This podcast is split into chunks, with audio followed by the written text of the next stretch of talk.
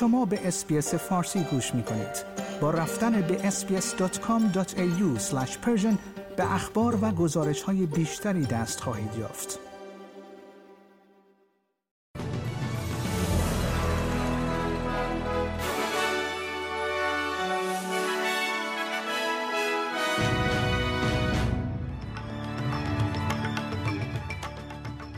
پس از یک سری افزایش نرخ اخیر بهره های بانکی فیلیپ لو رئیس بانک مرکزی استرالیا با یک سری پرسش ها از طرف پارلمان استرالیا مواجه شده است پروازهای حامل کمک های بشر دوستانه اهدایی جامعه استرالیا از ملبورن به مقصد ترکیه زلزله زده آماده ترک این شهر می شوند و برنامه بازبینی نیروی دفاعی استرالیا به دولت فدرال تحویل داده شد.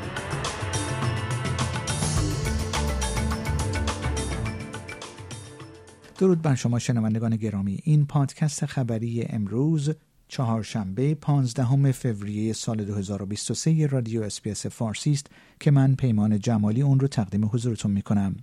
پروازهای حامل کمک های بشردوستانه اهدایی جامعه استرالیا از ملبورن به مقصد ترکیه زلزله زده آماده ترک این شهر می شوند. این کمک های مالی شامل چادر، پتو و تجهیزات پزشکی طی چند روز آینده با پروازهای متعدد به ترکیه و همسایه آن سوریه ارسال خواهند شد. اسکار یلماز از شرکت ناویا فریت می‌گوید که این کمک ها شامل 108 پالت با وزن سی تن هستند. Obviously, uh, we all know what's going on over there. It's devastation. It's, it's terrible what's happened with the earthquakes. A lot of people are suffering over there, so I'm glad that the community could come together, along with the airlines, they might as well as Navia, we could assist uh, with bringing these goods from Australia to Adana directly. در همین حال تیم واکنش به بلایای طبیعی استرالیا نیز پس از ورود به ترکیه در روز یکشنبه با تجهیزات و لوازم تخصصی خدمات خود را در این کشور زلزله زده ارائه خواهد کرد. این تیم 72 نفره پایگاهی را در آنتاکیا در استان هاتای راه اندازی کرده است تا خدمات تسکینی به خدمه جستجو و نجات در یک از شهرهای کشور که به شدت آسیب دیده است ارائه دهد. فیلم منتشر شده توسط وزارت کشور نشانگران است که خدمه این گروه در حال بررسی ساختمان های فرو ریخته و خانه های تبدیل شده به آوار هستند. تا کنون بیش از سی و هفت هزار نفر در دو زمین لرزه بزرگ هفته گذشته کشته شدند.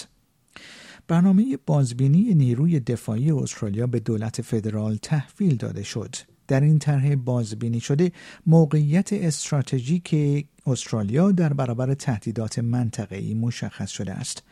دولت کارگر انگس هیرستن رئیس سابق دفاع و استفن سمیت وزیر دفاع سابق را موظف کرده است تا آمادگی نیروهای دفاعی را برای چالش های استراتژیک در دهه آینده و پس از آن بررسی کنند. این بررسی بیش از 360 پیشنهاد عمومی دریافت کرده است و هیئت مسئول آن با 150 کارشناس از دانشگاه های مختلف صنایع و نیروی دفاعی ملاقات کردند. آقای هیستن هنگام ارائه این گزارش به انتونی البنیزی نخست وزیر استرالیا اطمینان داد که سرعت سریع تحویل این برنامه تأثیری بر ارزش یافته آن نگذاشته است. You know, we've done it in just over six months. That's and, um, and when you compare that to um, similar processes before, they've always been uh, 12 to 18 months. Yeah. I think it's, I think it's on the money. Uh, we're very happy with it. Uh, six years as CDF yeah. and uh, four years as Chief of Air Force before that. Uh, I think this is the most important work that I've been involved in. دولت میگوید بررسی یافته های این گزارش قبل از انتشار عمومی آن هفته ها طول می کشد.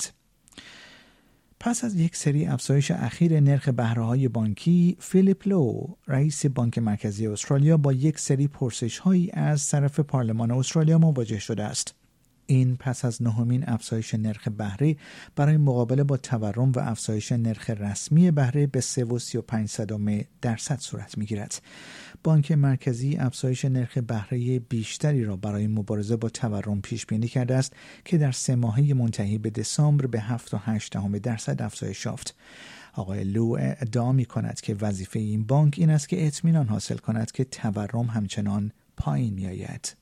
The, uh, the decision making really is um, around the, the first centre point is the inflation target and the inflation outcomes. I mean, inflation at the moment 7.8% is way too high. It needs to come down. So that's um, our primary consideration. Uh, when we take our decisions each month, we're looking at the, the data on inflation, the data on the labour market, how household spending is evolving, and how the global economy is evolving.